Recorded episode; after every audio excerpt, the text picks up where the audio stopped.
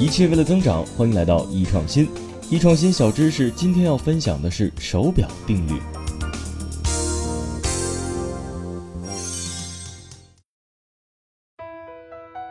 哎，在没讲之前啊，有人一定会奇怪，这手表还能有什么定律呀？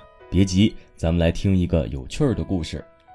有这样的一个寓言故事啊，说的是森林里生活着一群猴子，其中啊有一只叫蒙可的猴子呀，一天意外的捡到了游客的手表，于是呢，蒙可成为猴群当中唯一知道时间的人，所有的猴子呀都来问他时间，整个猴群的时间呢也由他来规划。很快呀，这蒙可就被推为猴王。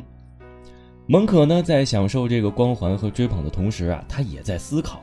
他认为呢是手表给他带来了好运，所以呢他每天在森林里走啊走，逛啊逛，他希望啊能够找到第二块、第三块手表。终于啊是皇天不负有心猴，终于被他如愿找到了第二块、第三块手表。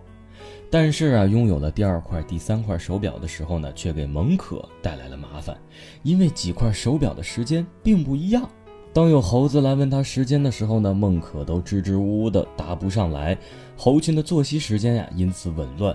不久之后呢，猴群就造反，孟可的手表也被收获。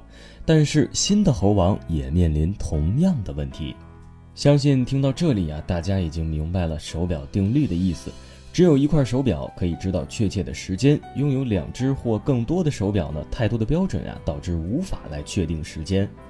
手表定律在企业营销、企业管理中呢也有启发，比如之前啊闹得沸沸扬扬的联想美的良心一事儿，有人对比发现呢，联想同款笔记本电脑国内的售价普遍要高于美国的售价两到三倍，这还得了？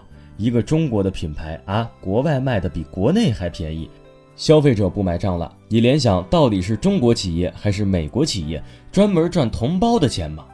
同样的，三星 Note 七爆炸。就只有中国不召回，尽管啊，最后迫于种种原因，三星还是召回了，但是为时已晚呀！凭什么你国外就召回，中国就不召回或者晚召回？有这么双标的吗？中国人不是人吗？啊，这爆的炸谁会负责？所以呀，企业在市场上投放产品的时候呢，在不同的市场随意制定不同的标准，很大程度上会失去消费者的信任。这种双重标准会带来市场上的混乱，久而久之，消费者对于品牌也不会再买账。在企业管理方面，就是对同一个人或同一个组织的管理，不能同时采用两种不同的方法，不能同时设置两个不同的目标，甚至每一个人呀，不能有两个人来同时指挥，否则将使这个企业或这个人呢无所适从。手表定律所指的另一层含义在于呀，每个人都不能同时挑选两种不同的价值观，否则行为将陷于混乱。好了。今天我们就分享到这里，下期见。